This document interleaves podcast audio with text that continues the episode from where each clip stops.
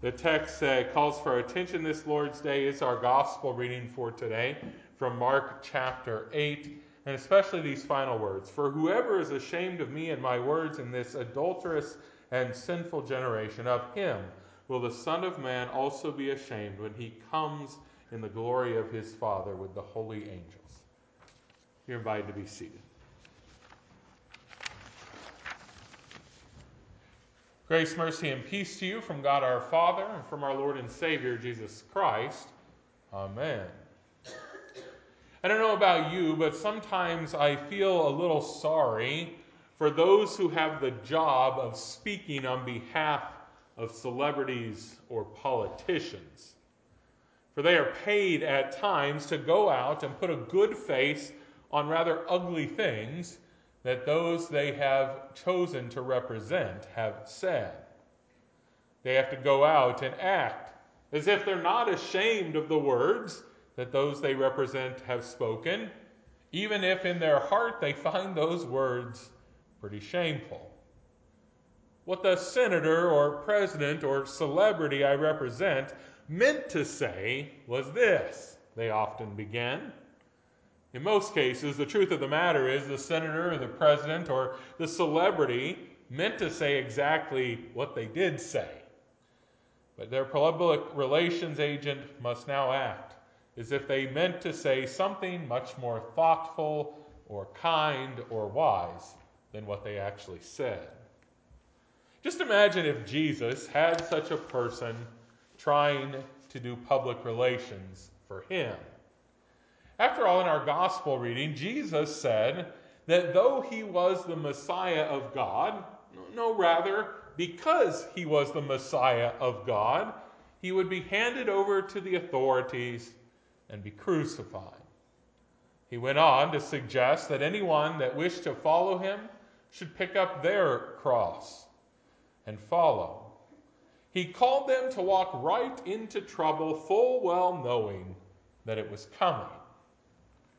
Can you imagine how, if Jesus had such a public relations spokesperson who was simply trying to appease the masses, might have had to try to recast Jesus' words? Maybe it would have sounded something like this.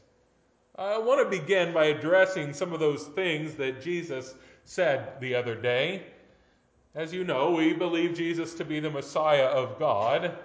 And so we apologize if Jesus made it sound like the future of his movement involved only suffering and pain, not only for himself, but for everyone who followed him.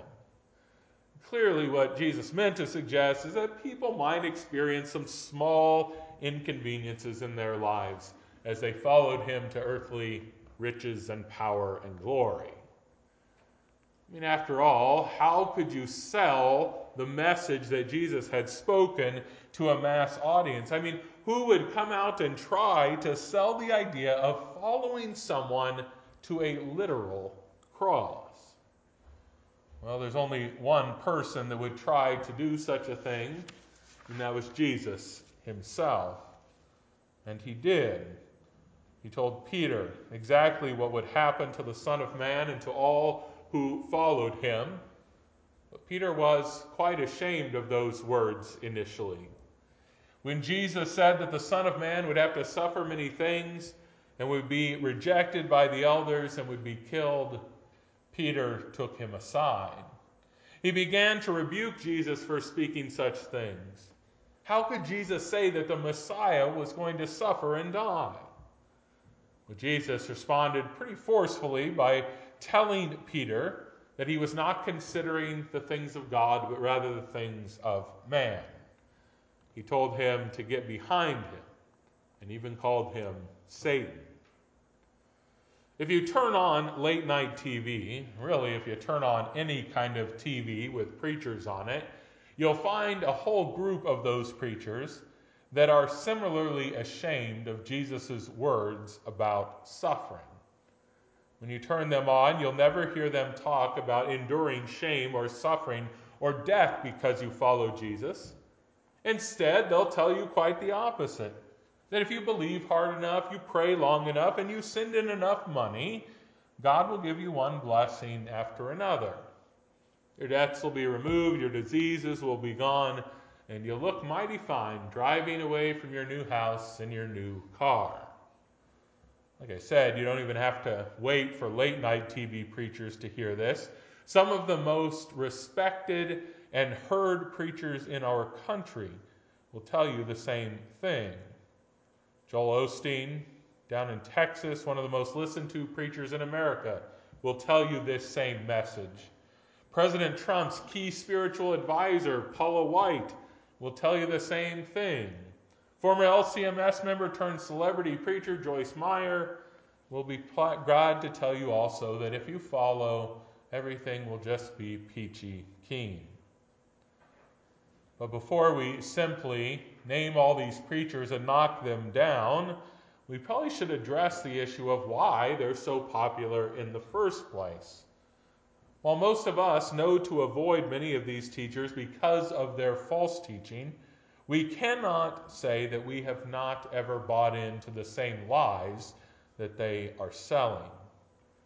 People want to believe that if they follow God, everything will go just great. And that's why these ministries usually flourish, because it is a lie that tickles people's ears. Yes, we too often want to believe that if we're following Jesus, life should be a little easier for us, that we shouldn't have financial troubles or health troubles. But if we listen to Jesus, that's simply not what he promises to us in this world. Instead, no, he tells us to pick up our cross and follow. And that image should be taken pretty literally, especially for those who heard it first. For Jesus was speaking literally about picking up a cross and carrying it to his place of death. You see, the world is set against Christ, the unbelieving world. And they don't have any interest in making it easier for the followers of Jesus Christ. No, instead, they are very much wanting to do to the followers of the Master what they did to the Master himself. Now, blessedly, in our country, for so long, the number of unbelievers has been relatively small.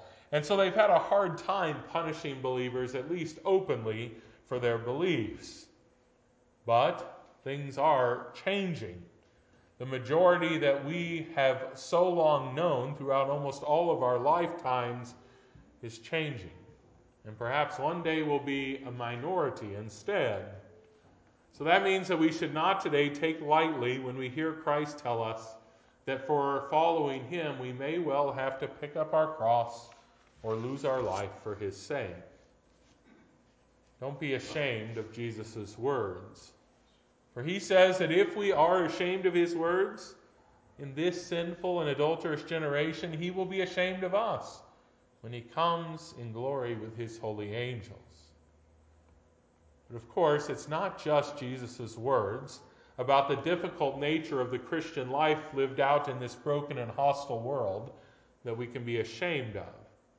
There's so many words of Jesus that our world finds untenable. There are so many words that we must admit that seem a little over the top or perhaps a little unwise to us at times. We often like to hide such words from the world and sometimes even from ourselves because, truth be told, like I said, we can be a little ashamed of those words as well. How about in our Old Testament reading? where God makes clear that one of the greatest blessings he can give to his people is to multiply them greatly. In our world that calculates the exact cost of every child, has every means to make sure that children do not come about, and questions even whether children are good for the world in general, God's constant refrain about blessing his people with children may be one that at times we're ashamed to sing too loudly. We might think that people will think of us as irrational religious folk if we simply live that way. Or how about Christ's words that come to us from the Apostle Paul in our epistle reading for today, which makes very clear that there's only one way to the Father, and that is through the death of Jesus Christ, his Lord. In our world that tells us that we are to tolerate every belief, that we're to keep our beliefs to ourselves, and that we are not to speak as if one religion is any different than another, we might be afraid to make Paul's argument in the world. We may be ashamed of Jesus' words, especially if we're called to speak them to people that we know might not agree with us. We can be ashamed of his words not wanting our relationships, whether they be personal or business, to be affected. We might be afraid that if we speak this openly, people will reject us or mock us or call us hateful and narrow minded. And again, most of us know that we will not just go out and disregard everything Christ has to say. We are people that treasure the Word of God, although we struggle with parts of it at times. So we're not likely to go out and just say, oh, let's do away with the words of Jesus completely. But sometimes we have to admit that we are ashamed again of part of his words. Much like Peter, who wanted to affirm that indeed Jesus was the Christ, and at the same time wanted to deny what Jesus said the Christ had to endure, we often also like to take sort of a middle of the road position on things. And so, while we'll acknowledge that every child being born is a blessing, we'll not always acknowledge that truth when we're thinking about the size of our families. While we certainly believe in our hearts that Jesus is the one who has saved us from our sin, we often don't want to speak that truth too loud, especially if it might affect personal and business relationships. While we acknowledge that the world does seek to bring suffering and pain upon those who follow Christ, we don't ever want to go as far as to correct someone who's presenting Christ as one who just simply gives to his followers every good in this world already. Now, we often sort of take a middle ground. So let us be honest about how sometimes Jesus' words do strike us as extreme or odd or at the very least, not very tactful. Let us admit that at times we are ashamed of him and his words. Let us acknowledge that truth in order that we might turn from those sins. For in turning from our sins, Christ will be right there before our eyes. For he never leaves our side. And he will speak to us again those words that first caused us to believe. He will tell us again that He and His words are precisely the things that bring us His salvation. Yes, it was just as He had said. The Son of Man was handed over to the authorities and crucified. He lost His life in order that our lives might be saved. And so we gather here week after week to hear the proclamation of that forgiveness of sins. We gather to have it delivered to us in words and in water, in bread and in wine. For we believe that when we gather here, Jesus is here present with us in his word. And so today, he is here. He is here to speak to us the wondrous words of his gospel, to assure us that no matter if we have been ashamed or not, that our sins are forgiven fully. Yes, and that means that we learn again today just how good Jesus is and his words. And therefore, we can go forward with the help of the Holy Spirit to know that word, to speak that word, and to conform our lives to that word. We do this not because we have to, but because we're free to, having learned just how good his words truly are. No, it's not that Jesus needs a public relations expert to clean up everything he said. Instead, he just needs his children to receive his word with joy, to receive it as life and truth and hope. May we do that this day and always. Amen.